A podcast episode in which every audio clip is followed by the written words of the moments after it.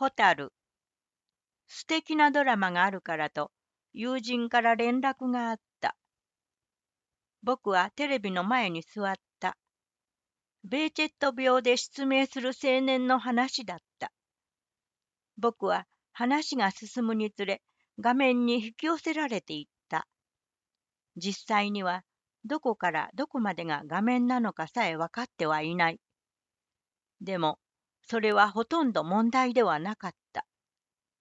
失明というかつて自分が経験したことがテーマであり、思いはさまざまな部分で重なり合った。ラストシーンで青年は霧に包まれた感じだと言っていた。僕もそうだった。数ヶ月という時間の流れの中で、その霧は少しずつ深さを増し、そして最後に完全に僕を支配した。だから最後に見た映像はと問われても特定はできない。その頃僕は霧の中でホタルを見た。いや、ホタルのように輝く光を見た。無数のホタルが突然飛び回った。僕はその美しさに息を飲んだ。外界の光とは無関係の映像だったと思う。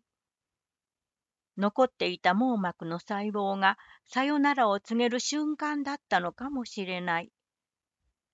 あれは失明する僕に神様がくれた最後の映像だったように思う。ドラマが終わった時、僕の目からは大粒の涙があふれた。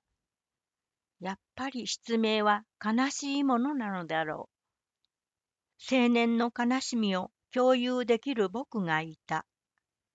人は楽しいことや嬉しいことは通過するくせに悲しみや寂しさは蓄える動物だと聞いたことがある。